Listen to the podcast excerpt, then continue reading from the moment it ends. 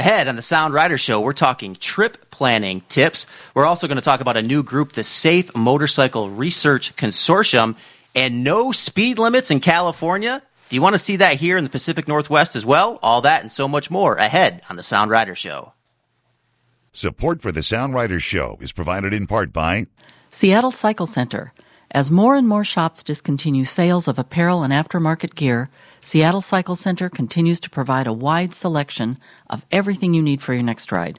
Family owned and operated for more than 30 years, Seattle Cycle Center is your destination for helmets, jackets, pants, boots, gloves, rain gear, and much more. Visit their store on Aurora Avenue soon. This is Chef Jeremy from Pecos Pit Barbecue. Let's open up the smoker and get the show on the road.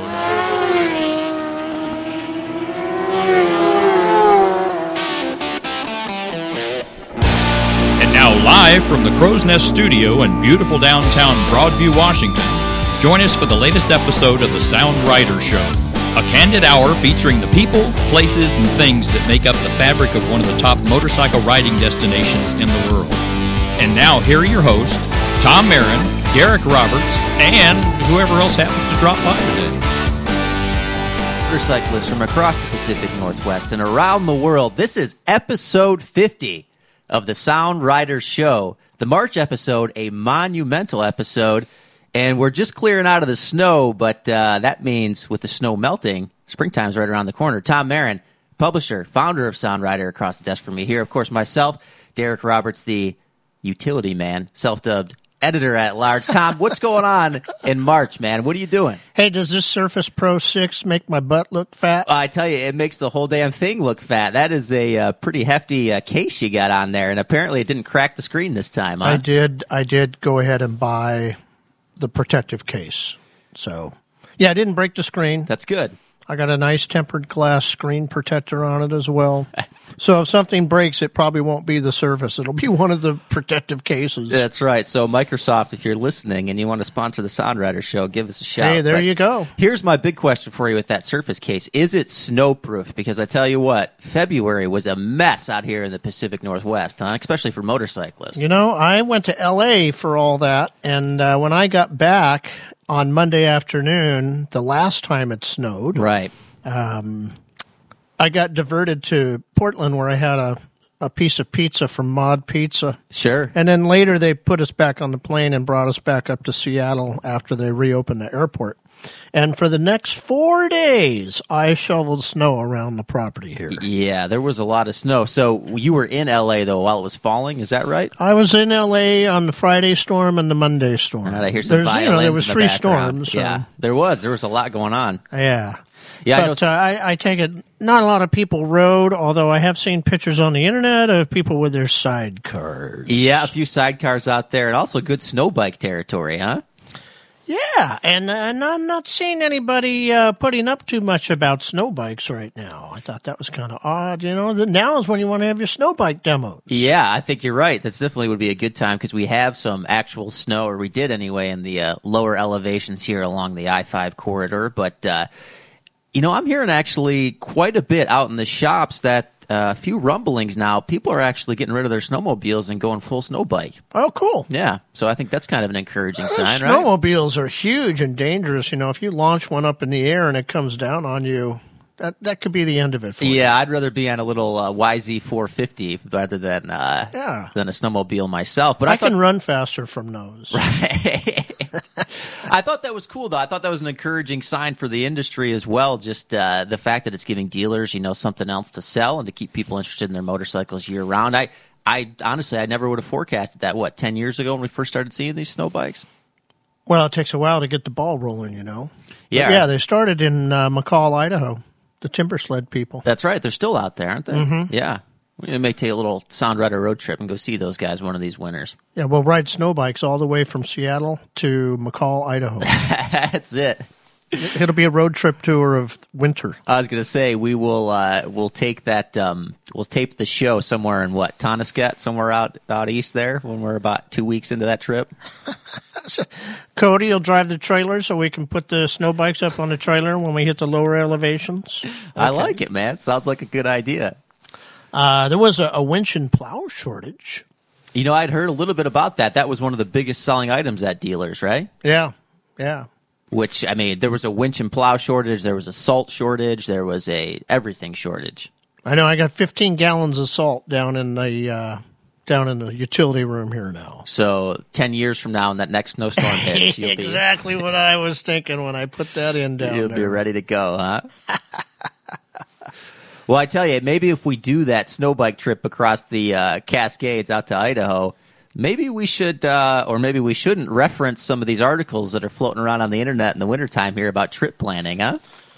Well, they, they make an interesting read, and I wouldn't have time to read them in the summer. So uh, we bumped into a couple on a on a national magazine, and uh, and some of the information was useful, and some of it wasn't so useful. So I just kind of highlighted up the two articles, and I thought we'd kind of breeze through them. Yeah, I say we should talk on some of that stuff, and a lot of the stuff is is pretty basic, kind of motorcycling 101 it seemed like, but there are a few nuggets maybe we can Kind of like how to how to plan a trip 101. Right. I mean, talking about uh, first thing you need to do is pick a destination. Yeah, I think that's, a what uh, that's a good place to start. Yeah. What else is on there? What else caught your eye though? Well, they're talking about mapping out a route because hours on flat, straight interstate can be mind numbing. Try to plan your motorcycle trip connecting smaller highways and back roads to get to the finish line because there's likely to be less traffic, more curves, and better scenery on the way.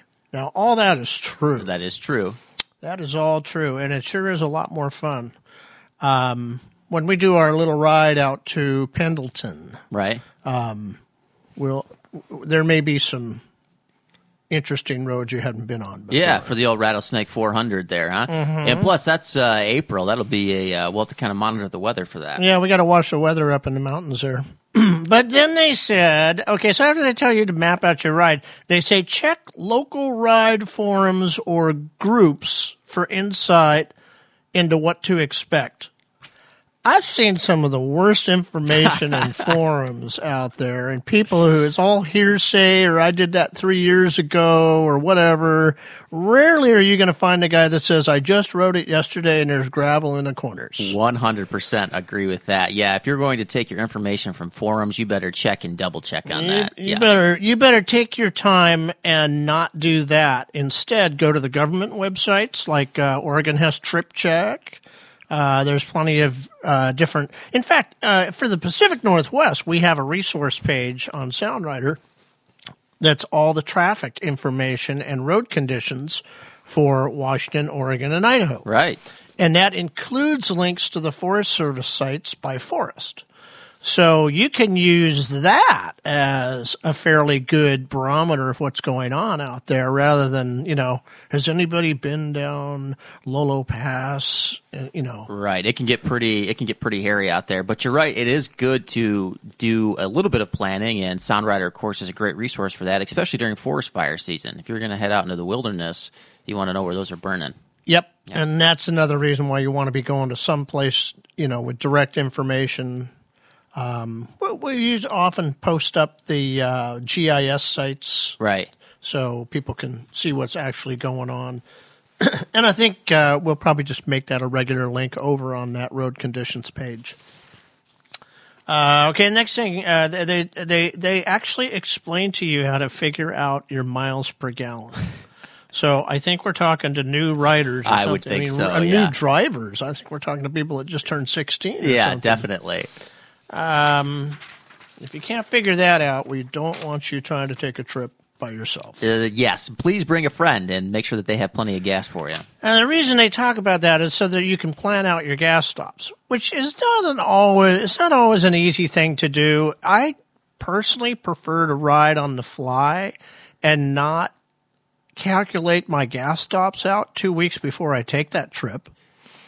But my general rule of thumb based on my bike's MPG is that if I fill up in the morning, I want to be good until lunch. And then I fill up at lunch. Yeah, I, I'm with you. You know, doing designated fuel stops, I don't think that ever really works for me. In part because you know sometimes you get out there, you're riding for 90 minutes, and you know what, you got to pee, or you want a bottle of water. Yeah. And if I'm going to make a stop at a gas station and I have an opportunity to get you know more than a half a tank or whatever, and I'm already making the stop, I'm just going to go ahead and do it. I'm not going to go, well, I got to stop here, get all my gear off, get back on, ride the other half a tank, then fill up. You know, if I'm going to do everything in one shot, I'm going to do it. Yep. Yeah. Um, and you know, it's it's if you're riding with someone else, they might have a 300 mile range and you have 150. Yeah. So they're going to be waiting around for you to get gas, even though they thought it was great because they had 300 miles per gallon. They're still going to have to stop every time you need to stop.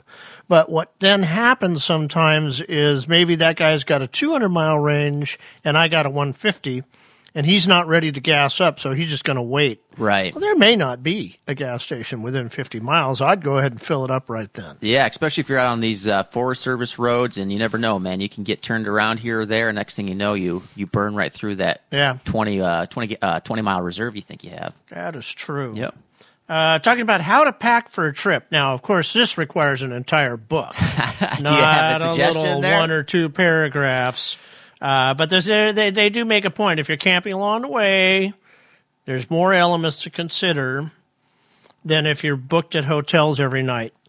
Didn't actually say here, you know, make sure you bring layers, but Right. Didn't actually provide some actual advice. It was more of a general suggestion there. And in the next paragraph, they tell you that a small tire repair kit can be a lifesaver.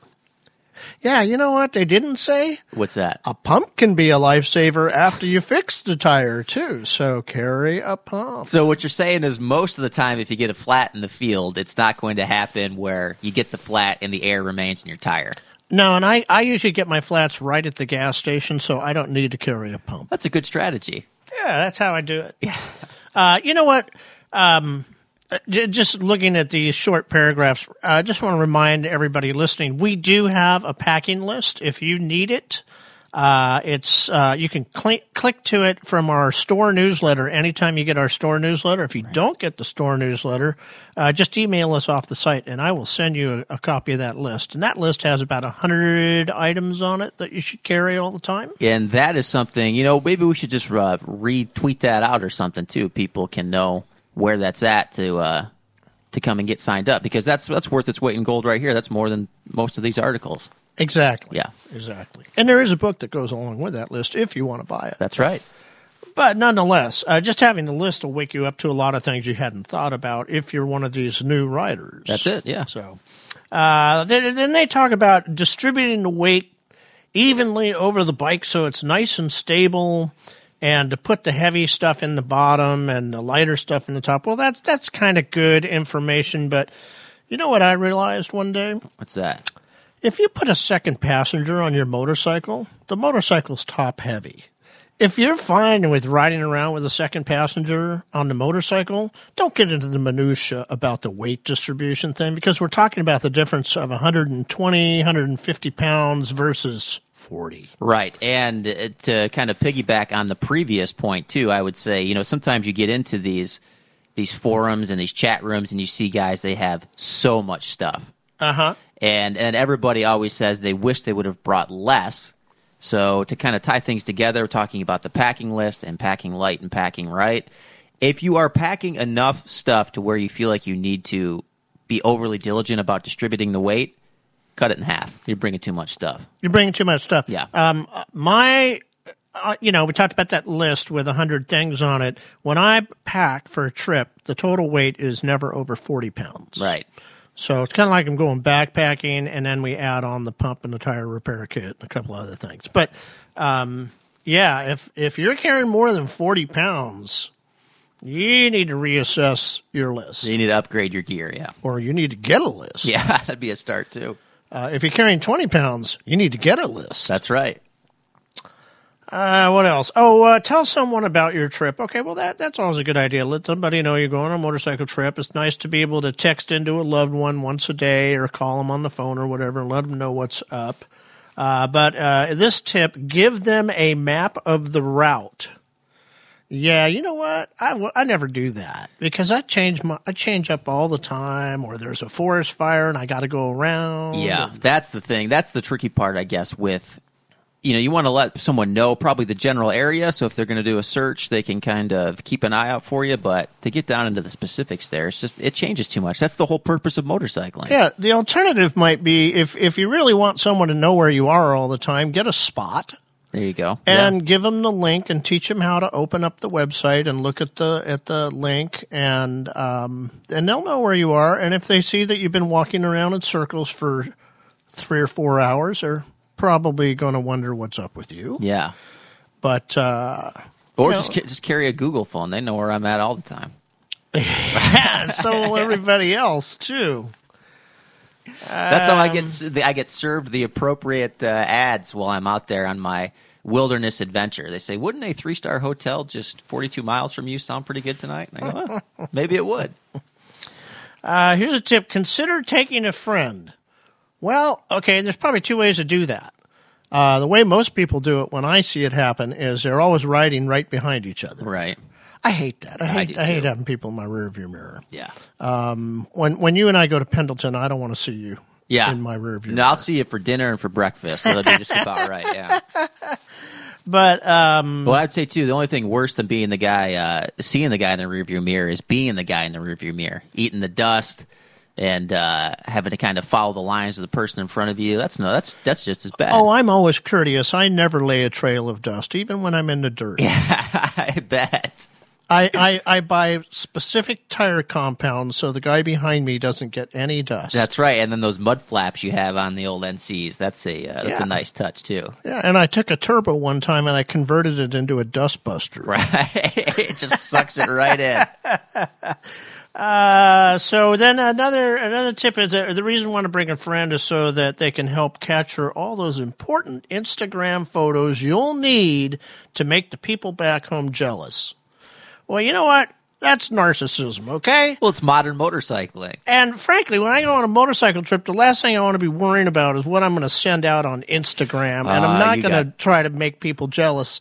And another thing is when you start getting on social media and telling everybody you're out riding on your motorcycle, if any thieves are following you, they know that your house is probably empty. Well, I think that might be a little level up on paranoia there for me. I don't know how many people are casing my joint, but I, I could see the perspective. But at the same time, man, look, that's just that's modern motorcycling, right? Like a lot of people are are in it to share the journey, and uh, that's that's kind of an individual perspective there. I mean, I'm not really a a big picture guy as I go, but I can see why people like it. I like to focus on the ride and not worry about everybody on social media when I'm out doing a trip. But what about the likes? Yeah, I need more likes. and I need the comments, but only post nice comments. Only nice comments, please. Uh, here's a tip be open to change. Well, that's a good one because things do change. And that's what makes it such an adventure sometimes. Well, that's it. You know, I would kind of piggyback on that, and I would say a point that I don't think is mentioned in either either of these articles is uh, when you're doing the trip planning, try not to get overly ambitious, right? Because if you start planning out these routes that look great on paper, where you're going to do five, six You're gonna break your heart. Well, that's it. You know, and you just end up getting frustrated, and if you, especially if you're planning out fuel stops and camping spots, like I think a, a good thing to do is kind of plan an A route, a nice short route, and then look for spurs to do off of that. So if you can get you to campsite in the afternoon, you still have time, you're still feeling refreshed, go to around and explore the area a little bit, but don't wear yourself out thinking, oh man, I got to ride from Seattle to Minneapolis this weekend and back because there's a lot to see along the way. Yep. Um, and and speaking of planning out your route, uh, one of the tips here is to get the REVER app or Butler Maps. All right. Okay, now I don't know. I haven't used the REVER app. Have you? I have experimented with it a little bit. Yeah. Does it tell us if a road is a dirt road or a paved road? Because this is the problem with Google Maps. Right. Is that it can leave some of that information out. Yes. Um, well, although some it does highlight some of it though on Google Maps though as well, right? I mean, it the indication can kind of go either way. I haven't looked at Google Maps in a while, but um, seems to me the last time I did look at it, which was maybe a year ago, there was no delineation as to what was a dirt road and what wasn't. So I think there is delineation on there now, but I'm just not sure if it's fully accurate, right? So if you're a cruiser guy or on a sport bike, you probably would want to know a little bit more about that than say an adventure guy. But yeah, it's it's a point well noted. Yeah. And so he talks about uh, using Butler Maps. Well, here's here's the tip, folks. Butler Maps gets all their cartography from the fine people at Benchmark Maps. Well, Tom, where could I get a benchmark you could map? buy benchmark atlases from the SoundRider store. The point isn't just to sell you an atlas right here, right now. It's to tell you that the best atlas is going to be a benchmark atlas, Right. Because it's it's more detailed than what you're going to get in a Butler map. Butler map's just a little folding map. They don't have big atlases. That's right. Yeah. Uh, with the benchmarks, they do delineate what's a paved road, what's a dirt road. They tell you where all the campsites are. That's a They- big one, Yeah, It's it's it's the one to have. So But I'll tell you what, on my, uh, particularly my Washington benchmark, because I have them for all the Northwest states here, but I usually, wherever I'm going, I usually rip the page out and I tuck it right under my uh, backpack, under my rock straps. Mm-hmm. And then when I stop and I get off for fuel or whatever it is, I pull that thing right out and I just look at it, see where I'm at, and double check that to my. So you, you could do like our our Sasquatch pre-rider Bob Owen does. Right? When he gets ready to pre-ride a Sasquatch, you give him two atlases of the same state. One for him to tear up and throw in his panniers, and the other one to keep at home. That's it. So that that's that's a way around that. Twenty five bucks a shot, but Yeah. you know, but still, you know, I mean, if when you're out on dirt roads, you probably don't want to be packing a couple of atlases. That's the thing. And if you figure, um, you know, 25 bucks into the cost of your trip, it's not that much. Uh, here was a tip that um, came in real handy for me a while ago. Uh, that was uh, carry a portable battery charger. Right? So there I was in the middle of the forest in Oregon with a dead battery. And so we jump started it because I had that portable battery Just charger. like that, yeah. And the portable battery chargers that are out now, not actually, well, they're not really like. I guess there's portable battery chargers and there's there's batteries that will jumpstart your bike. Right. That's what I would carry. Is the battery that's going to jumpstart my bike, because most of them have a USB connector on them, so you can charge your cell phone too. Yeah, your cell phone or your spot as it may be or whatever else you got there. Even computers now in a lot of a lot of cases. Mhm. Yeah, that's true. Uh, and then uh, last tip that I want to make mention of here, he talks about face shield care. Although it doesn't really go into any details about the best care for your face shield, but um, if your face shield is occluded, Right. clouded up, get rid of it. And for guys who ride 10,000 or more miles a year, they may be trashing a face shield every year. So put it in your budget to buy a new face shield annually if you're getting scratches and that sort of thing. And stuff really messes with your vision later. That's true. And you know, if your face shield's starting to wear, it's probably also just a good time to do a thorough inspection of your helmet too, because even Yeah. a well taken care of helmet is probably only going to get, offer peak protection for four or five years. Mm-hmm. So if you are putting those kind of miles on and you think, oh, I take care of my helmet, well, you know what? You probably do, but you've probably also dropped it at the gas station a time or two, kicked it around at the campsite a little bit. So really make sure that you're getting the the most protection from it. All right. End of part one of the show. Um, we're going to take a little break. We're going to put some microphone screens on here. Sorry about the popping peas. And we will be right back after this. Support for SoundRider and the SoundRider Show is made possible by Skagit Power Sports. Check out the North Sound's largest selection of bikes from names like Yamaha, Kawasaki, KTM, and Suzuki. Located just off I 5 in Burlington, Skagit Power Sports also features a large selection of riding gear, apparel, and an experienced staff to help you along the way. Visit Skagit Power Sports today. Hi, I'm Dan. One of my favorite rides is Chuckanut to Bellingham at 6 a.m. or just when the sun's coming up and there's no traffic on the road. Hello, this is Bill Woods with Sodium Distortion Racing. You're here listening to the Sound Rider Show.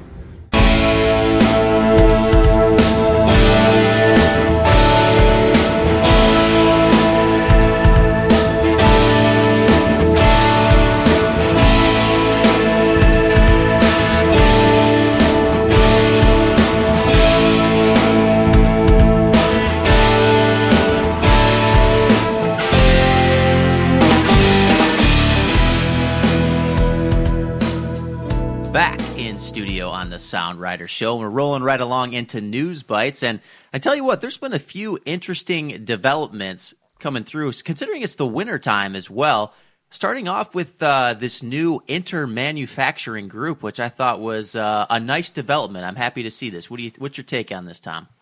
I'm going to be interested to see how that all works out. Yeah. This is kind of like the Motorcycle Industry Council. A little bit. So this is the safe. So this is the Safe Motorcycle Research Consortium. right? Yes, yeah, that's right. And Go this ahead. is uh, six manufacturers, if I remember correctly, including Harley, Indian, Kawasaki, Yamaha, Honda, and BMW, are all sort of banding together. And they've got a couple of, I guess, items that they're trying to improve upon, right? Including integrating motorcycles into the modern transportation system, looking at human factors and rider performance, and uh, a few other things, as well as, I mean, general safety. But I was, you know, honestly, I'm pretty excited. I hope that this can gain some steam because I think that there are a lot of issues that a big industry group like this should start to look at and start to tackle. Um, you know, I'm thinking about David Hough when we talk about this. Okay. And I know that uh, David always has a is always skeptical when the industry is trying to do something that makes them look better Sure. or, or who who knows what. Yeah. So let's see what really happens. Um, I'm going to do a wait and see on that. But I think it's fine. Let's let's let them go to work and see where we wind up at. Well, my question would be who else is going to take the mantle on these issues, right? And who else should be at the forefront? I, for me, and I've said this for years on the show, I think that the manufacturers they need to take more initiative, not just in doing research into things like safety and promoting motorcycles as modern modes of transportation, but also just doing the work for laying out marketing campaigns for dealers and that kind of thing too. I think this has to start at the manufacturing level.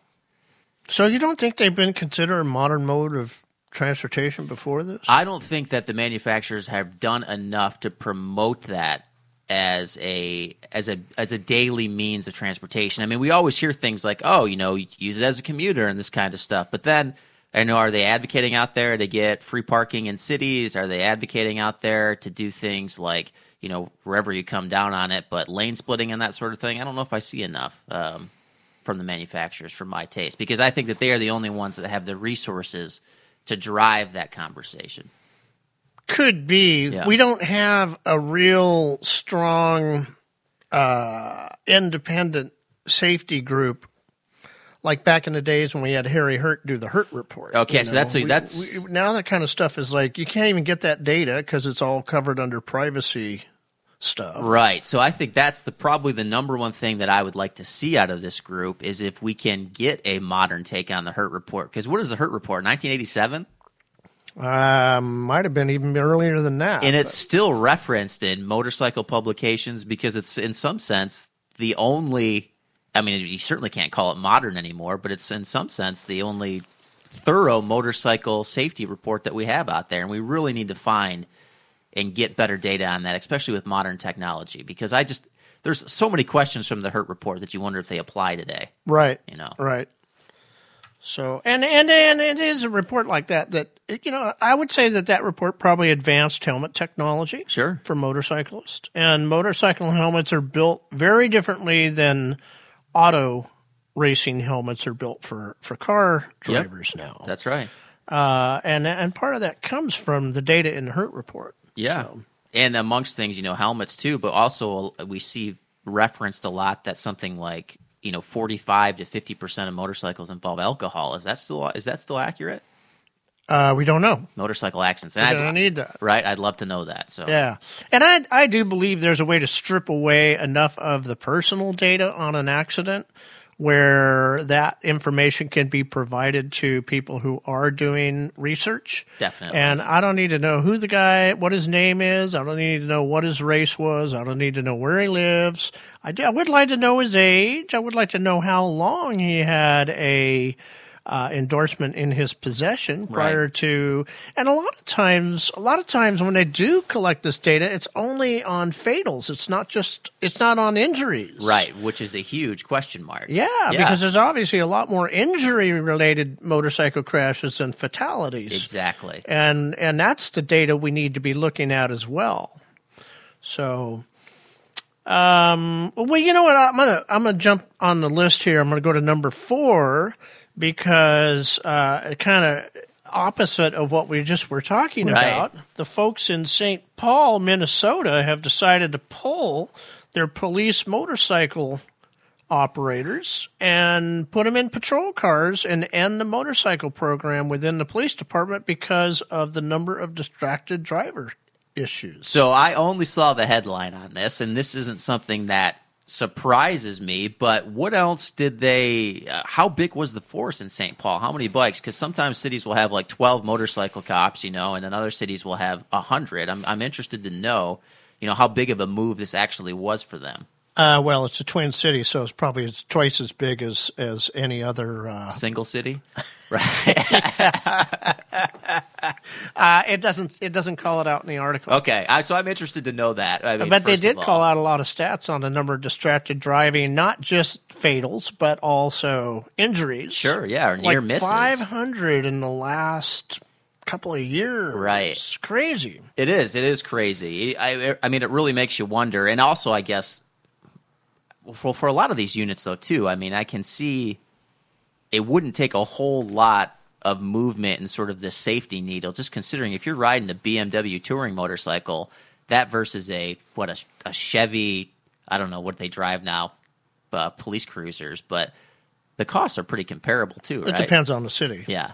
I mean, so you know, they used the Ford Explorers here in in in Wash or in Seattle, but then they use different ones down in Kent or whatever. Um, yeah, and you know, if hey, believe me, I I, know distracted driving's an issue. I walk about seven hundred miles a year Yeah. doing just my hour a day aerobics, and I see.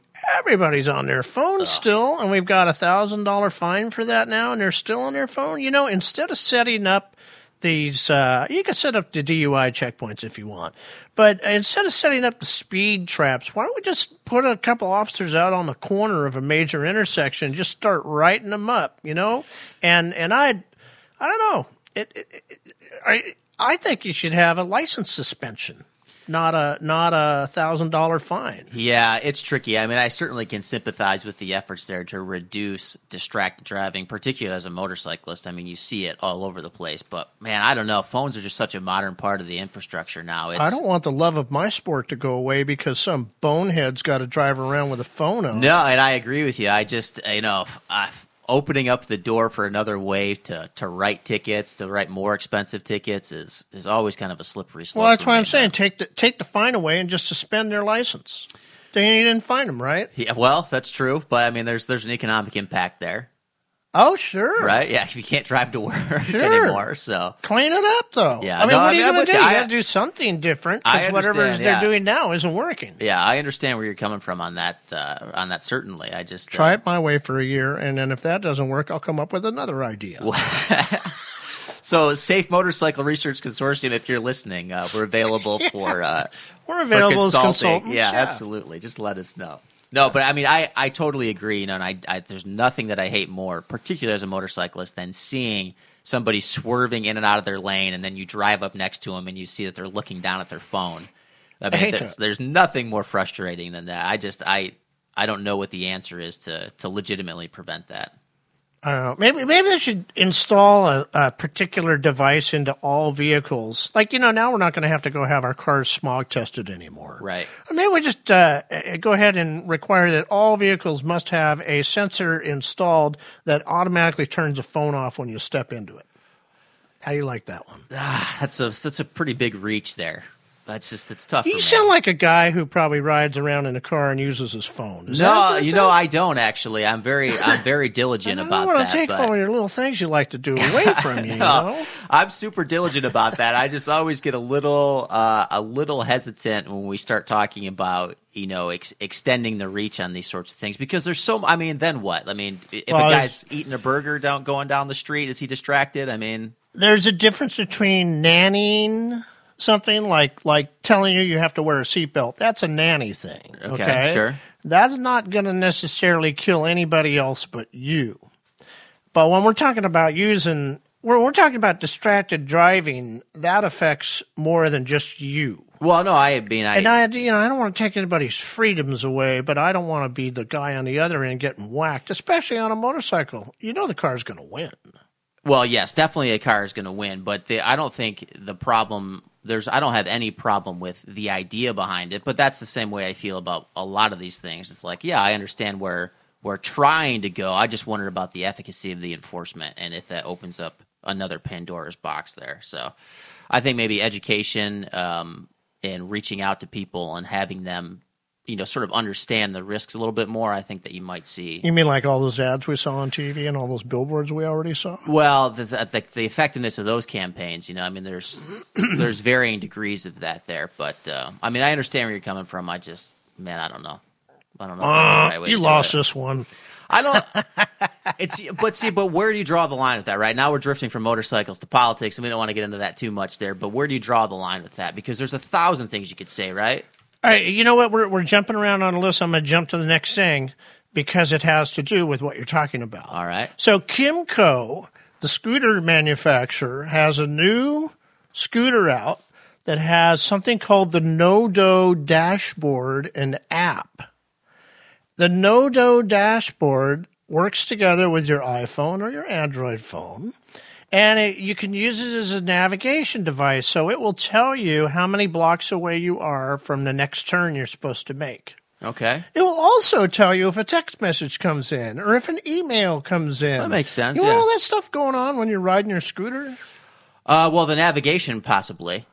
That one I would I would Right. let run, but Yeah. but I wouldn't want that other stuff running while I'm riding. Yeah, I mean, I, I wouldn't be as particular interested in that information, but uh, But that could cause distracted driving. well, the, the distracted motorcyclist at that point, right? yeah, but well, the, I but he could these- hit a pedestrian. I mean, He could crash into a four year old. for sure. So, do you want to outlaw these two? I don't think it's a good idea. Well, it might not be a good idea. A lot of people would say that about motorcycling in general, right? And don't worry about all the rest of that stuff. We're just talking about these topics today. Uh, okay. So I don't know. Um, I think though a lot of manufacturers have these in their uh, in their systems though now as they become more digitized, right? And you're connecting by a Bluetooth. I mean, Well, you have yeah, that. I mean, there's all kinds of different stuff coming up. That Kawasaki Ninja that has where you can like tune it from your phone app. Right. You can tune the fuel injection, all that. I don't, I don't know if that works when you're moving or not, though. Yeah. Well, I mean, I have Bluetooth helmets where you mean you get notifications for all that kind of stuff anyway, verbal Yeah. notifications. So it's it's a part of modern life, I guess. All right, on to a happy subject. Well, it's not so happy. You know that beautiful gold Versys 1000 LT, GT, or LE? Is it gold saw? or is it orange? Eh, yeah, I think they're calling it gold. Oh, okay, but- I got you. Eh, gold or orange. It was a beautiful color, right? Right. Not available. in Canada the United only. States. Uh-uh. Canadian only. So all you Canadians that are buying that Versys 1000, I want to see you down at the rally this summer because then I know you came from Canada without even asking. That's it. You don't even have to introduce yourself. You can uh, remove that Canadian flag off your helmet and just take the golden Versys. And speaking of the Versys 1000, uh, the pictures of the Niken GT are coming out, and it looked like a nice motorcycle. Um, in March, they're actually going to have demo rides down in Florida in Jacksonville. So they keep on hammering the Niken. So what's the deal? Are they trying to make this a viable motorcycle, or are they going to relegate this to collector status at some point here? What do you Well, it's think? just collector status right now. You haven't seen one, have you? No, I haven't, but they keep on producing, and uh, I keep seeing things in the media. I don't, uh, I don't know what's going on with that. Yeah, I don't know, but they, you know, obviously they they they're, going to stick with it for another year. I, it's just something that I thought was going to be like the Honda Rune, where it was going to be around for two years and then be gone. Right. We'll see. Uh, you know, they did. Uh, uh, our listeners will remind me of the correct model. There was an FJ 1200 GT that had a single fork on the front wheel. All right. It was around for one, maybe two years. Okay. So it's a collector's item. I think the Niken's going to be a. I I don't think most people need to get a Nikon. Did it have that much media exposure, though? I guess that's the thing that kind of has thrown me Yeah, off guard a well, little back in those days, yeah, I got all the write ups in the cycle worlds Okay. and the motorcyclists and all that. All right. Uh, I'll stick to two see. wheels myself, but See, now I got us all out of sequence, so you don't know where I'm going next.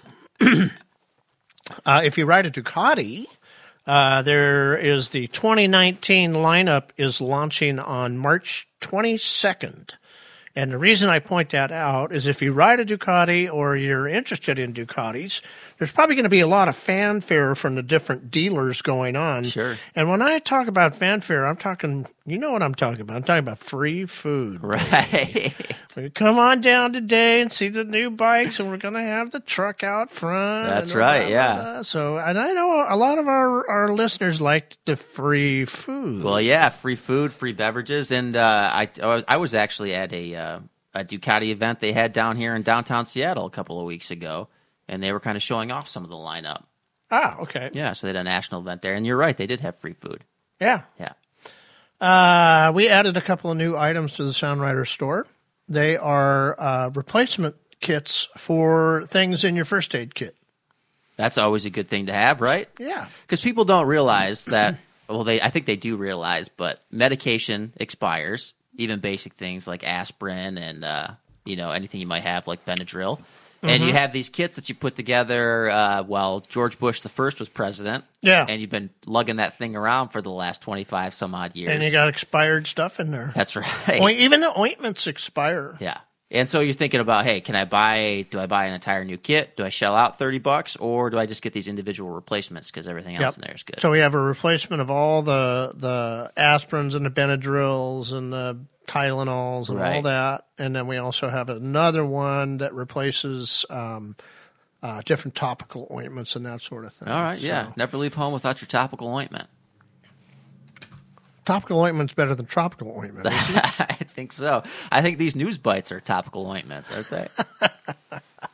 Uh, Harley Davidson is going to have a 50% off rider training discount, um, but it only goes through March 3rd. So I hope you heard the show I early hope you're this listening month. early, yeah. But uh, 50% off, and the current retail price to take the Rider's Edge program in Washington is 350 bucks. All right. So that way, then you could take it for 175. That's pretty good, yeah. Yeah. You know, that's one thing that Harley does pretty well, uh, getting people set up with their basic training course, you know, th- through the dealers right there. Oh, sure. You know, they've got a lot of that. yeah, so. you know, part of the curriculum is you get to walk through the store and go through the apparel department. At least twice. I think you have to double back, right? Yeah. It's true, though. Yeah. Um, but what I thought was sad is that I just got the announcement on this, and it's only like good for two weeks, Right. and it's winter up here. I mean, we're still shoveling snow around. Nobody's thinking about taking a Rider's Edge class. Well, that's true, but who knows? Maybe uh, by the time you know a few more days pass, maybe you'll be able to slide in under the radar there and save. now you don't have to take the class by the third. You just have to sign up for it. But you could take it any any time between now and the end of the year. Oh, okay. So, you got all maybe season. you're thinking maybe you want to get a gift for somebody. You're going to save save you know buy them rider training for 175 bucks. What a gift! That's right. Yeah. So if they gave you a three hundred and fifty dollar gift at Christmas, you go back and you give this to them. It's three hundred fifty dollar value. Yeah, Right? and they'll never know. it all works out. exactly. Yeah. Yeah. good idea. Uh, tell us about this crazy California congressman that wants to create an Autobahn down in California. So here we are back to politics, right? So apparently, actually, this is uh, State Senator John M.W. Moorlach, M O O R I C H. Anyway, he wants to expand two highways in his district, and he wants to add lanes. But the catch is that on that additional lane, he wants no speed limit. And he says that uh, it'll make not only the highway safer, but he also has a rather disputed claim here that it'll also be good for greenhouse gases. So um, that's out there. What do you think about this for, say, Washington, Oregon, or Idaho? How would you like an unrestricted lane up here on the freeway? I think it should be unrestricted and restricted to blackbirds, Panigales, and uh, ninja. That's right. So if your motorcycle has a thousand cc or more, right, Yeah, you can yeah. take it out there. Yeah. Is a motorcycle only lane a thousand cc's or higher? No speed limit. I don't know. I thought it was interesting anyway. But what do you think if something were to happen like this in the United States? What kind of impact do you think that would have on motorcyclists? I mean, certainly when the when the ticker tape got cut on that, the guys would be lined up, right, to get Oh out my there God. on their ninjas or Yeah, it'd be like getting on the ferry, all the motorcycles first, right? Right, absolutely. you imagine just the wave coming down like I five here. I don't know. I thought uh, I thought it was kind of interesting though. I'd like to see it myself. I say, hey, let's open it up. Give us a fast lane out here in Washington in particular. But uh, yeah, we'll see if it happens down in California. Can I use my cell phone while I'm doing that? Yeah, absolutely. thank you. Well, only if you have the Kymco dashboard. Yeah. So you have to get that modified in there. Hey, so, right. I could, I could, I could tune my fuel injection while I'm going 120 miles an hour. Yeah. That's the only way to do it. It's Well, the only way you know. You have to know the top end, right? You got to bring it out there. but you know, it is actually he references in sort of this interview I read, which I think is in uh, Road and Track um, with this guy. You know, he references how in his district they have more car dealerships than any other district in. I think he's in Orange County than in California, and that a lot of those are luxury car dealers, Lamborghinis, Maseratis, and he quite blatantly says in here that hey, you know, the only way to really use these fine pieces of engineering is to either go to a track, which there aren't many in my district, or to break the law, and it shouldn't have to be that way. Hmm. I mean, I agree with him. Seems to work okay with the Autobahn in Germany. Yeah. And uh, I guess, you know, I don't know. Uh, I know if you want to drive the car on the Autobahn in Germany, you have to have a special endorsement. And I guess if you want to ride a motorcycle there, you have to have a special endorsement as well. But I don't know that for sure. Yeah, I wonder because, uh, well, the, the European system in general, I don't know specifically for Germany, but is tiered anyhow, right? So I wonder if you progress into the higher yeah. CC category, if that automatically Oh, becomes part of your training. for that. Yeah, Interesting. lots of questions here. All right. Hey, I want to thank our uh, unsung stringers. They don't even know there are stringers, but Kate and Sabrina, thanks for uh, helping us out getting these news bites together this month. Let's take a little break, and when we come back, we will have the calendar. Support for the SoundRider's Show is provided in part by Valentine Motorworks, Seattle's independent service shop specializing in BMW motorcycles and beyond. Call or visit them to discuss your next service or restoration project soon. Find them online at valentinemotorworks.com. Hi, I'm Mark from Seattle. I ride an R12 GS and I like to ride around Mount St. Helens. Hey everybody, this is Lee from Racer Gloves USA, and you're listening to the SoundRider Show. Be sure to join us Saturday, March 30th for a special SoundRider Day at Skagit Power Sports. We've got two informative presentations and lunch courtesy of our friends at Law Tigers. Admission is free and limited to the first 40 writers. For more information and RSVP, go to soundrider.com.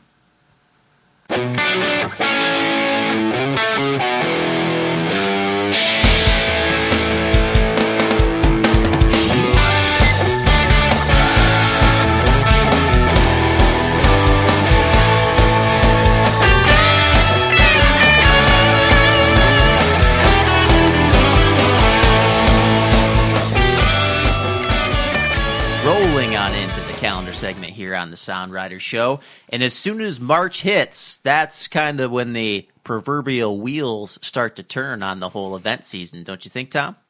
No. No? No, I think we've been having events all year. Well, we do, but this is when the people start really considering, hey, I'm going to get my bike out of the garage. A lot of people store them for the winter, and they oh, start yeah. thinking So about they have riding. their first person event. Yeah. Yeah, instead of third party events like going to ice racing or the One Moto show. That's right. You move from uh, spectator to rider, and uh, There you go. I think that that is. Uh, I think that's evident here because getting off start, uh, getting off hot right here in the beginning, uh, March first. There's a whole lineup of things that uh, you can choose from here in the Pacific Northwest. Yeah, it's apparent I need to get this show up early and tell the world on the social media that the show's up early because there's a few things that are happening right now, like the Harley Davidson we talked about, Right. That that, that thing, and then uh, on March first at the Western Oregon BMW or BMW of Western Oregon, I guess they call it. All right. Um, they will have Helge Pedersen, the world traveler Helge Pedersen, in doing two events. In the afternoon, he's going to do a packing for the long ride. All right. That's free. That's. I mean, that's worth the trip right The there. guy's out stealing my shtick, though. You know, man, really got me when I saw that. Well, it'd be good, maybe a little compare and contrast there. And wasn't uh, wasn't Helge up here in Seattle? Was it last month? Uh, yes, he was. Yeah. He was. Well, he was at uh, end of January. Okay, that's right. Yeah, South Sound uh, the first of BMW, right? Yeah. Yeah, and then uh, and then that evening, Friday night, March first, uh, he will be doing a, a slideshow presentation called "Making Tracks Around the World," and that is ten bucks a pop, which is a pretty decent price to pay for a slideshow from Helge, who has been all over the world, has Yeah. pictures from everywhere. I mean, I think that's worth the admission. You talk about 90 minutes. The guy's got some good stories in there, right? I mean, I assume it's 90 minutes or so. I mean, He's pretty good with his media too. Every Yeah. once in a while, he'll he'll flash an image up there, and you'll see it, and he'll punch. You can watch his hand. He'll push the button, and all of a sudden, it's actually it's not a photograph. It's a video. It's a video. That's good, man. He should be out there. He's got a lot of great stories to tell. So get down to Western Oregon. Uh, let's see. Also on Friday the first, uh, the Cafe to Cafe Grand Tour kicks off. Kicks off. Is this true? Is this the 10th annual? It is 10 years in a row, man. Yeah, That's pretty impressive. time for a book. I think it's the eleventh. I don't know. All right. ten or eleven. I can't count anymore. I'm old, you know. well, maybe we'll get into that a little bit more in the next segment, huh? But uh, I always talk about putting out a book, and I haven't done it yet. Yeah. Might get there. Live to, was it live to ride, ride to eat? Is that right? Right, eat, eat to ride. There we go. Um, then on uh, March 15th through the 17th is the Inland Northwest Motorcycle Show out in Spokane, Washington. And uh, it looks like you and I are not making a trip this year. Yeah. It's, uh, last year, uh, you were out there, right? You went out and checked it out. I did. Yeah, and I know that uh, this year our schedules are a little bit different, but good for uh, good for the east side of the state. Kind of the kickoff of the season there too. Assuming they have their snow cleared, I think it's a little bit different than we are over here on the western side of the state. But I uh, have done that show when it was pretty snowy out there. yeah, I bet. So And I've uh, driven home in the snow from that show. yeah, coming across the passes and everything. But hey, you know, March fifteenth to the seventeenth, if you're looking for something to do that weekend, go down there and check it out. No, I, I was driving home in the snow in the flatlands. It was snowing. Oh, I got you. Yeah, yeah, Yeah, like out there by Moses Lake and stuff. sure. Yeah, coming across that, like, I ninety like there. 300 feet below sea level out there? I don't know. It seems like it. Yeah, the summertime. It certainly feels like Death Valley out there. Uh, okay, and then on uh, Saturday the 16th, if you don't want to go all the way out to Spokane, uh, you could do the Dirty Poker Run, which happens out in the Vantage area on uh, on Saturday the 16th. I've done that before. It's quite fun. Yeah. Um, I believe they change the route around every year a little bit, but it's all on private property. You're not going to have any traffic. This is uh, only if you have a dirt bike or a side by side. Oh, really? Mm-hmm. Okay. So, uh, but when you say dirt bike, you mean like dual sport bikes too, or does it have to be straight? I would Dirt. think I would want a little more travel in my suspension Okay. than what you get on a dual sport bike. Or But be very experienced, maybe. Right? I got you. All right. The time I went, there was a guy. He was so thrilled. He just picked up his brand new KTM oh, and he got on it and he started riding. And about a mile later, he was pulled off to the side and the bike had burned up. Ah. Because the dealer he got it from didn't put any oil in it. Oh, geez. Not what good. a heartbreaker. Yeah. So if you're going to come to that with a brand new bike, check the oil first. yeah, exactly. Uh, Sunday, March 31st, ABATE of Oregon will be having their swap meet in Milwaukie, Oregon. That's just south of Portland. And uh, you can click the link on our calendar to get more details on that. Um, and then uh, moving into April, Saturday and Sunday, April 6th and 7th, is the annual Desert 100, also known as Washington State's Dust Bowl. Right. Coming up fast, man. You know, I think I'm going to try to go to that this year and check it out. Okay. Yeah. Have you ever been down there? I know. I, I, I've, I've heard all about the dust, so I don't go. I got you. Well, hey, that's nothing a uh, balaclava can't fix, right? You put that over or a new air filter. Yeah, Yeah, that too. Yeah, sure. But Yeah, bring uh, your extra air filter when you go. But this is a pretty big deal. They get a good turnout down there, so I want to go. It's huge. Yeah, I'm going to go check it out. It's kind of like I don't know which one's bigger, the Oyster Run or or the uh, uh, Desert 100. But, uh, gotcha. those would be the probably the two largest motorcycle events that happen in Washington State. Right, and then for their specific genre of motorcycling, the biggest for each. That is there, the right? biggest So, yeah. in, in, ter- in terms of dirt bike, and they have a, a dual sport whole dual sport segment that they added on several years ago, and Nice. they grow that a little bit every year. So So looking forward to checking it out anyway. Uh, but if you're a road guy, on the 7th of April, you could head to Portland and do the Rose City, Oregon 250.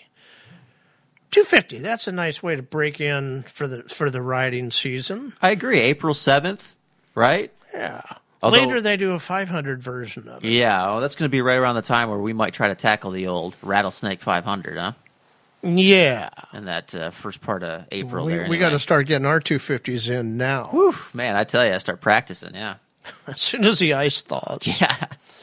Uh, we got road racing starting up in April, the 19th and 20th at Pacific Raceways is going to be the beginning of the WIMRA season, Washington Motorcycle Road Racing Association. Coming up fast, man.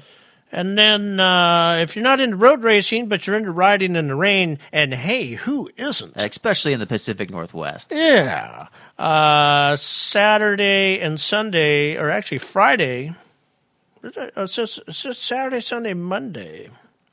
The rain run put on by the Washington State BMW Riders Club. Uh, and that's an annual event they do. They leave out of the Puget Sound and then they go down into Oregon and spend a night out on the coast. Nice. So uh, sometimes it rains and sometimes it doesn't. You just never know. Right, yeah. Pack Well, your extra layer. Uh, and pack your rain gear, too, yeah, right? Pack yeah. your rain gear, and your heated gear, and your your hot hands, and your little hotties. And, Yeah.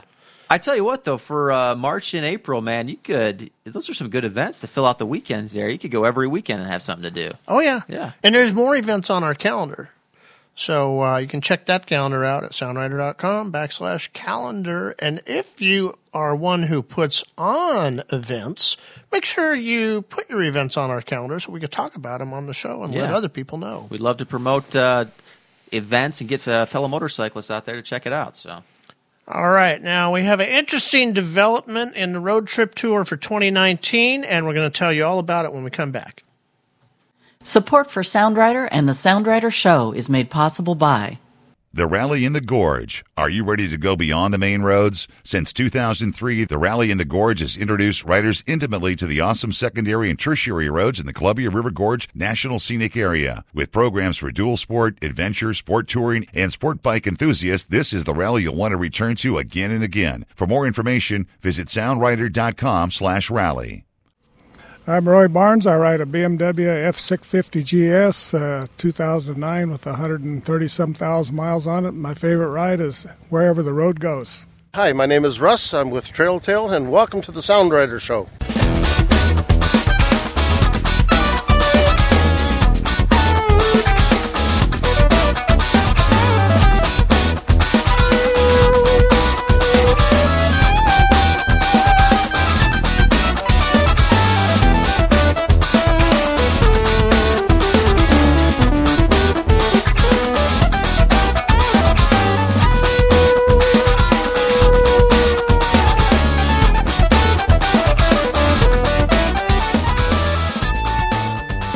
Welcome back to the SoundRider Show.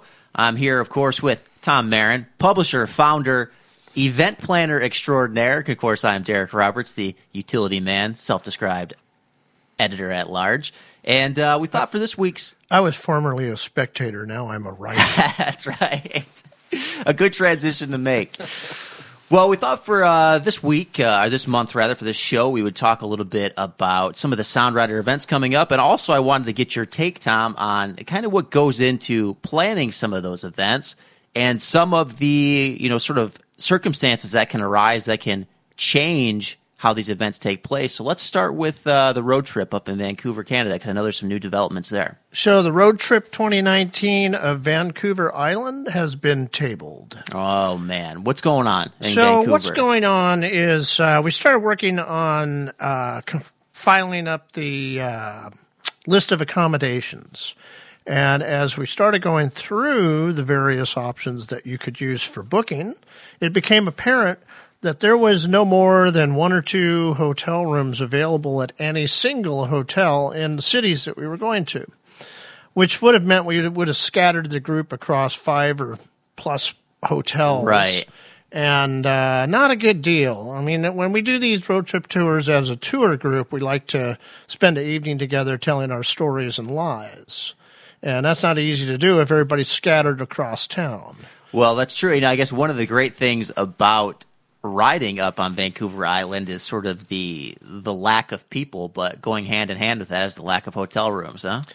That's the problem. Yeah. And uh, so, what we will do is we will publish the tour book. And uh, just like any of our other tour books, you can pick that up online once we put it up there. Right. And it will come with the GPS routes so that uh, you'll know the cool roads and not ride the main line. Yeah, because the research has been done, and you had a, a great time kind of touring around up there and taking in some of the sites. And you also learned a few things that first time trip planners to the area Mhm. would want to know about, right? Because, like we talked about a little bit earlier, you go on these trips and you know you get super ambitious, and then you get to a place like Vancouver Island, and you realize that the topography and the demographics might make it a different experience than you had anticipated. Yeah, and I think I I know how my mind works, and I can't say everybody else's mind works like this. But we, you know, if you've if you've ever looked at Vancouver Island on a map, you know that there's a main line road that travels the entire east side. We call it the backbone, Right. and then there's little tentacles that go out to the west coast to places like Tofino and Port Renfrew and uh, um, I can't remember them all. Port Right. Alice. Um, a lot of little small towns out on the coast there because they're they're highly seasonal, towns, right? Yeah. And so in my original reconnaissance mission, um, I went out and spent the night out on uh, tentacle points in most cases. Sure. And what I realized was that these are actually not places you want to spend a night at. Um, they don't really have a lot of great restaurants out there. Tofino does, but Tofino gets really expensive. It can, yeah. So the way that I routed the 2019 tour is that you would stay in um, down near Victoria, but not in Victoria on the first two nights, and then the last three nights you would stay up in Port Campbell, and you would do loop rides in and out to the various places.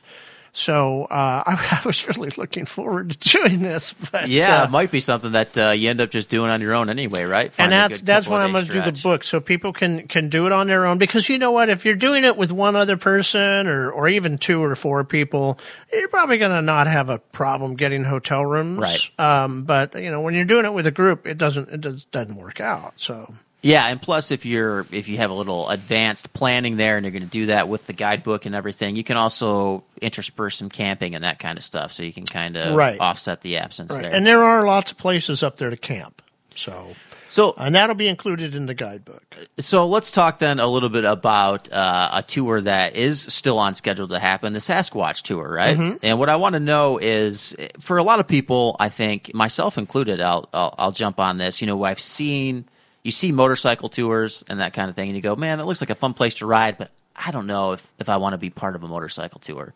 So, as somebody who organizes these types of things, what would you say are some of the benefits? well some of the benefits are some people don't you know how some people don't like to use computers yes you've met those people Yeah.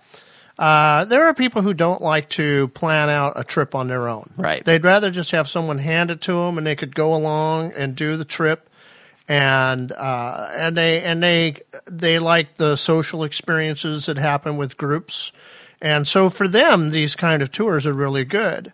Um, the reason that we call them a GPS tour is so that you don't have to ride with other people all day. You can Right. ride your own ride.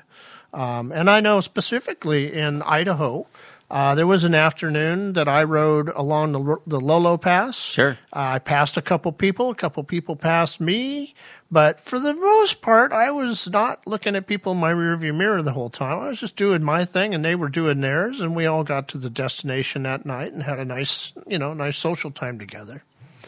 So uh, uh, I guess you know if you're asking like who are these tours for? They're for people who uh, are are capable of who enjoy the social aspect Right. of the evening and the breakfast and stuff like that.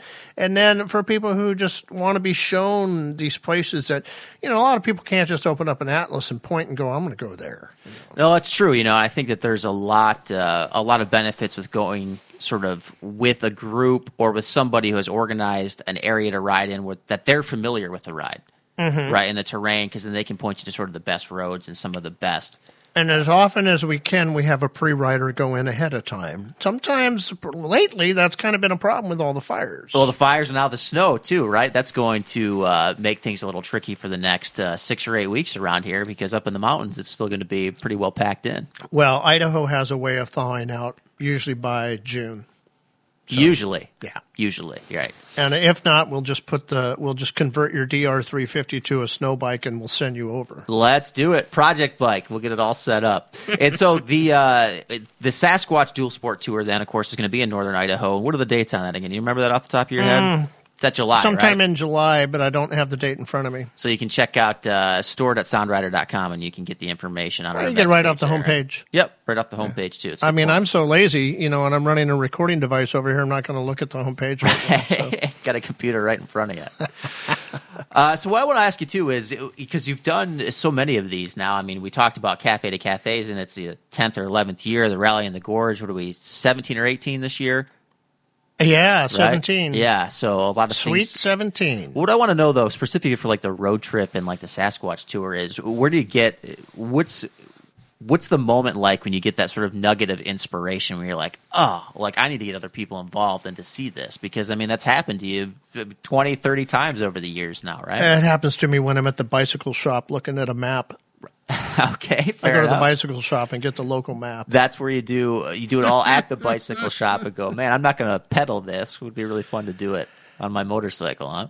Uh, you know, a lot of times on a place that I haven't been, I'm I'm looking at the uh, contour of the road. I'm looking at what's around, and I start piecing these things together. And and then you have that magic moment when you're out there doing that pre-ride, and you realize, oh my god, that was the coolest thing ever. Right. Sometimes you also might say, hey, that was like 15 miles of a straight dirt road. That wasn't very fun. That was pretty boring, yeah. But you gotta you gotta take those straight sections to get to the next twisty one. Right.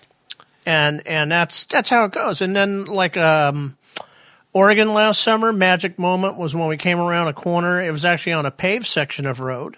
Uh, came around a corner and there was that most amazing strata of rock, and you just had to pull the bike over and take pictures. Yeah. it was beautiful, and and that's the kind of stuff that nobody they don't tell you about it. It's not like a, a special sightseeing area, or it's not n- noted as a state park or anything like that. It's just there. Right. get around the corner. Well, and that's why we're so blessed here in the Northwest because there's so much of that. And you talk about Mhm. going on some of these routes and the cumulative effect of, oh, look at that, look at that, look at that. And then you kind of go back in your memory files at the end of the day and you realize not only was that a lot of fun to ride on, it was a lot of fun to look at. Yeah. Which is Yeah. which is pretty cool. And also too, I would add, I know over the years, especially in the Cascades with the drastic weather changes throughout the year, a lot of times roads will close for two or three years Uh, that does happen, right? yeah. And then all of a sudden it's open, and that connects uh, an entirely different route, and you have a whole new perspective on uh, sort of the area and a new place to ride too. There's a road down uh, on the north side of Mount Hood, and uh, several years ago, the, the bridge washed out. You could ride the entire length of the road from one end up to where the bridge was washed out, but you had to turn around and go back out. Right. And then uh, last last year it was open, but when we went in to do the pre-ride, it was closed because they were doing the culverts over again. Oh yeah. Uh, but they we, we, we, we pulled the bikes over. We talked to the road crew. They said we're going to be done next week. Said perfect because we're going to be back here in a month, so it'll be open. And so we, you know, it, it pays for us to stop and talk to these people and find out what's really going on. We don't know if they're working on a four year project or or they're going to be done next week. Well, and that's another I think advantage of some of these uh, you know tours going along on these is that you know we only have such a limited vacation time most Mhm. of us right as motorcycle riders and you get into the sort of you can get into a rut where you're going to these areas that are heavily ridden that are heavily populated and yeah they've got beautiful you know scenery and they're good rides and that kind of thing but to get out of that sort of guarantee into something else, a different experience, can be tricky if you've only got two weeks of vacation and you have to spend a week of that with the family, or whatever it may be. And if you've got a team out there doing the research for you, man, that can really open up some new terrain to you as well. Yeah, and and I- I personally don't like to go to the same rally over and over again. I don't want to ride to the same place over and over again. Right. So um, I always want to explore something new, and I've been able to do that for ten years through these trips. Yeah.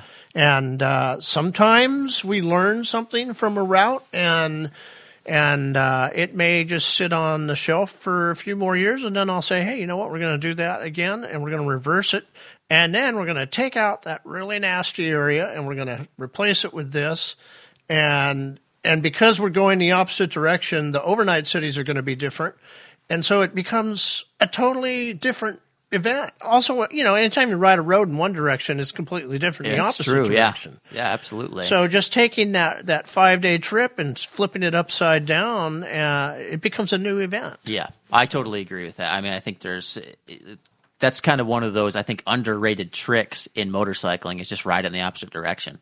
Yeah. You know, because you can really get a lot out of it.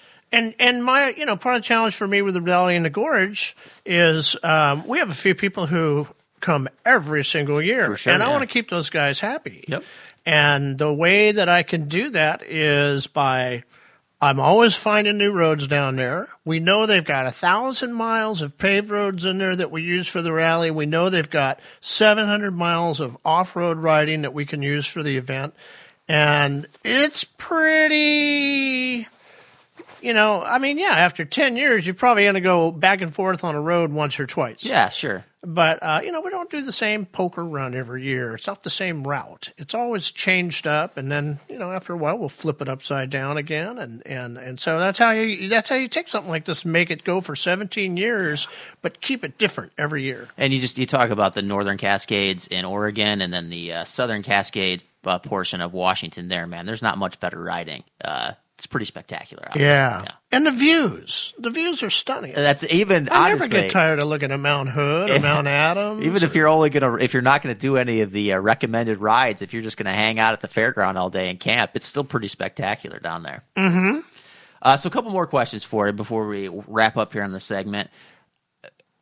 I'd like to know your thoughts. Someone who's who's he- sort of uh, heralded these tours so many times over the years. Just what would if you were going to tell somebody, hey, you need to go. You know, you're going to do this tour. Here's what here's the mindset you need to have to get the most out of it. What would be sort of a a prep talk that you might give to some people? uh, know how to use a GPS. All right. on your motorcycle. um, because I get people who say, I want to sign up and uh, I don't know how to use a GPS, but I'll just follow somebody. Gotcha. Well, maybe they don't want you following them. Maybe Right. you don't want to follow them because maybe they're too slow for you. So, you know, if you know how to use a GPS, you're in way better shape because you can, you, now you have the freedom to do what you want to do. That's it. Yeah. Uh, and and in more recent years, now we've got people using their their iPhones and their Android phones. I would only recommend a Windows phone, but uh, that's just me, you know. Discontinued. Uh, so so that would be one of the things. Um, again, you know, the the social aspect. It's going to be there. You don't have to come to dinner at night if you don't want with the rest Sure. of the group. Um, but but uh, I like that part of it too. you Right. know, and and then the after hours part, and then. Uh, we've had some interesting breakfast as well, so you never know. You Yeah, know? but, lots of good uh, stuff. But uh, you know, yeah, yeah, be, be, be, you know, you might be better off being part of the group or not. It's up to you. You know. Yeah, well, that's I think one of the great things about the tours you put together and the rally is it's kind of it's sort of self paced. Mm-hmm. You participate where you want to participate, and uh, you know, come as you are, right? And that's that's one of the things I want people to understand. You know, people don't come to rally because they think they're going to be stuck behind somebody all day, and it's like, no, no, no, we don't do it like that. Yeah. that's not how we do it. So, uh, Maybe in the burger feed line on Thursday I night. mean, if you but- want to pair up with somebody and ride behind them all day, that's okay too. Yeah. But um, and you know, but but you don't have to. When you run the fun run, you just go at your own pace. So that's what makes it fun. yeah. So let's wrap up on this then. We pull out all the stakes, and you've got no restrictions, and you know you're going to have good attendance. What's the dream tour for you? The dream tour for yeah, me. Yeah. Uh, d- w- does it have to be here? No, it could be anywhere. It could be anywhere, Yeah. you know, because because honest to God, the reason one of the reasons I wanted to put these tours together, I don't have the kind of money to go to Europe. Right. I don't have the kind of money to do Slovenia or Australia. Sure. Or, uh, and I am quite content riding around the Pacific Northwest. Yeah, well, it's stunning, obviously, as we've discussed many times on the show here. Yeah. I love all my favorite little side roads around here.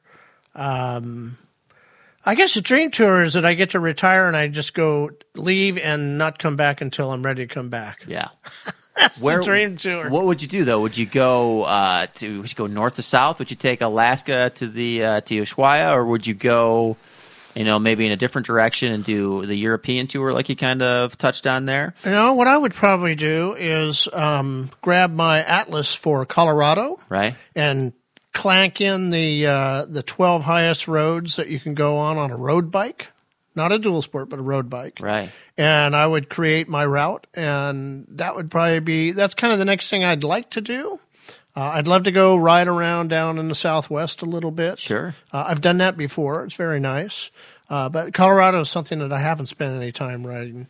So if I could have a couple weeks to do that, I would I would love that. And hit all the 14ers, right? Under 12, 14,000 foot Something peaks like there, that, something yeah. like that. Yeah, that'd be pretty cool. Yeah. I like that. Well, good stuff, man. I think that's uh, I think that's some nice insight into uh, into the tours, and of course, Sasquatch coming up in July. We got the rally in August, and Cafe to Cafe going to be kicking off this month in March. So you got lots of opportunities. Lots going on. Right. All right. Well, let's uh, let's take a break, and when we come back, I got a tip and you got a trick, or something like that. Support for the SoundRider's Show is provided in part by ROK straps. Tired of bungee cords that fray and break? You need to up your game with the number one tie down among riders. ROK straps make it easy to get the right fit no matter how large or small the load you're securing. Order a pair today from the SoundRider store at store.soundrider.com. Hi, my name's Steve. I live in Edmonds, and one of my favorite places to ride on my GS adventure is up the Pyramid Pass. Hi, this is Dave Sweezy from Psycho Wipes, and you're listening to the SoundRider Show.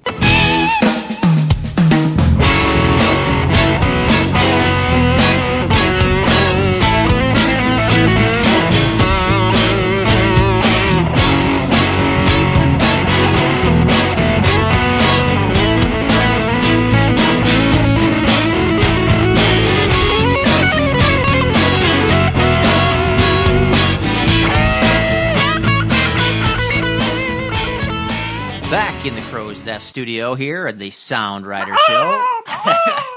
there it is, a crow or a turkey, whatever it may be. We've got tips and tricks for you before we wind up today. And you know, I I've been doing a lot of thinking. I'm gonna I'm gonna jump right into my my tip slash trick. Is that all right, Tom? Oh, yeah, I'm gonna sure. go right into it. I've been doing a lot of thinking and a, and a lot of research, and we talked a lot about trip planning on this episode. And one thing related to that that has been top of mind for me is food.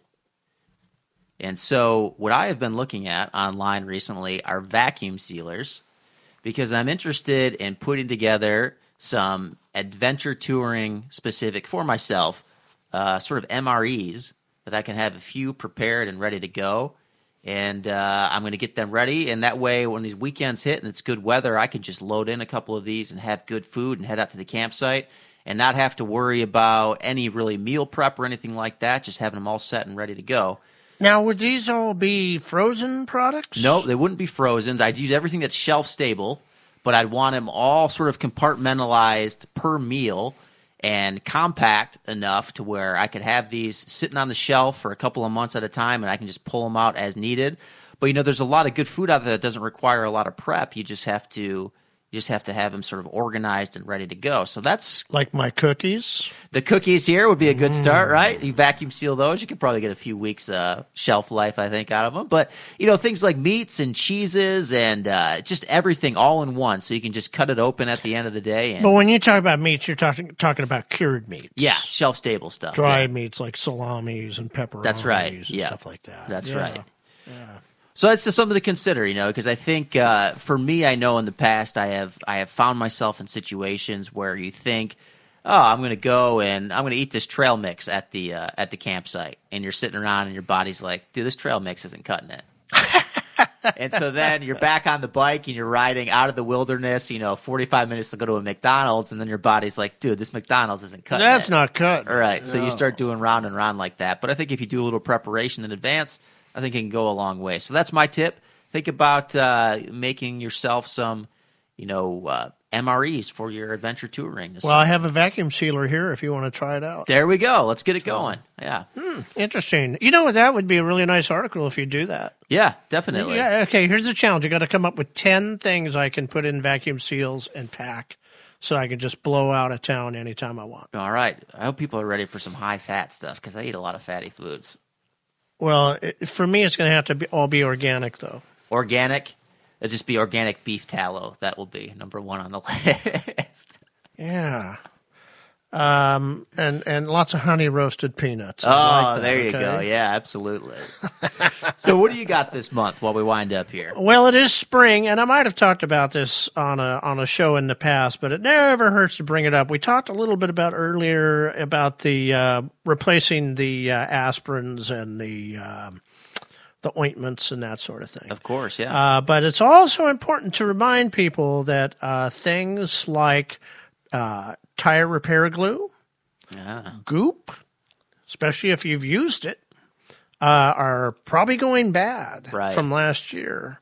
So check through your whole kit, not just the medications, but it's time to do a reload on uh, stuff like sunscreen. Sure. That expires. All the things that you carry that uh, that could expire. Uh, it's a good idea to go through that right now while you're, you know, in between shoveling snow and then uh, figure out what you need to, to restock. Some stuff we sell, other stuff you're going to have to buy it online. We don't sell it. Uh, always appreciate it when people buy stuff from us because it's what keeps us in business here. But uh, definitely uh, get all your gear out, lay it out, figure out what you need to do a replacement on. Don't just think about it. Or you could go through the uh, packing list that you have or that we have and, and just note it from there and uh, get yourself ready to ride because it's time. Yeah, you know, I like that. I think uh, two things that stand out is one, sunscreen, because you're right, that does lose its effectiveness uh, over the years. So if you've got one little bottle that you've been lugging around for three or four years, you might want to check the date on that and make sure that's effective. Might be good to start using it too. Might be good to start using it too. and then also uh, anything that is adhesive related. Yeah. Because I've had even like, uh, you know, I always like to carry a little bit of duct tape and that kind of stuff, and you pull it out after a couple of summers in the pannier, and you look, and it's kind of losing not only its stickiness or it's all melded together a little bit. And the same thing goes for any tube of adhesive that you might have. That yeah, I found with duct tape too. If it's not Scott or uh, Scotch or 3M, it's probably funky after a couple of years Yeah, for sure. There's some- a lot of bad duct tape out there. some qu- quality duct tape. You definitely Mhm. need that in your uh, in your touring kit. So Yep. Yeah, so that's good. I like that, man. That's a good tip. All right. Well, that's our show for March. Hope you enjoyed it. We'll be back in April with even more fun stuff. And Derek has one more thing to tell us. I do. One more thing to add, and I was going to just reiterate from the beginning. This is episode number 50. And so I would like to thank everybody for listening. And I'd also like to remind people that if you like the show, don't be afraid to give us a five star review on iTunes and also leave a comment because we want people to know more about motorcycling in the Pacific Northwest and we want to encourage people to get out and ride. So thank you for being a listener. I'm sure you've listened to all 50 episodes at least twice. And uh, we're very happy to be doing this show. This is uh, this is kind of a milestone, I think. I know for me anyway. I, who would have thought, you know, five years ago almost, that we'd be here on episode 50. so- Episode 50. All right. I could have pulled that off in like 50 days on a day to day podcast, you know. Well, we don't want to overload the people. No, we don't want to do that. We're like uh, we're motorcycle nutrient dense. That's right. Right. It, it, it may be 50 shows spread over once a month, but there's a lot more information in those 50 shows than if we did them over 50 days. We're the Soylent of motorcycle shows. right. Scary now. All right, folks, we will see you back here in April. Be sure to join us Saturday, March 30th for a special SoundRider Day at Skagit Power Sports. We've got two informative presentations and lunch courtesy of our friends at Law Tigers. Admission is free and limited to the first 40 riders.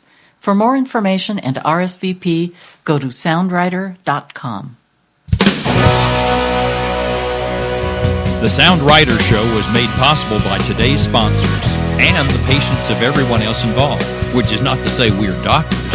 Reproduction of this program in part or in whole is not legal without the express written consent of the podcast owner.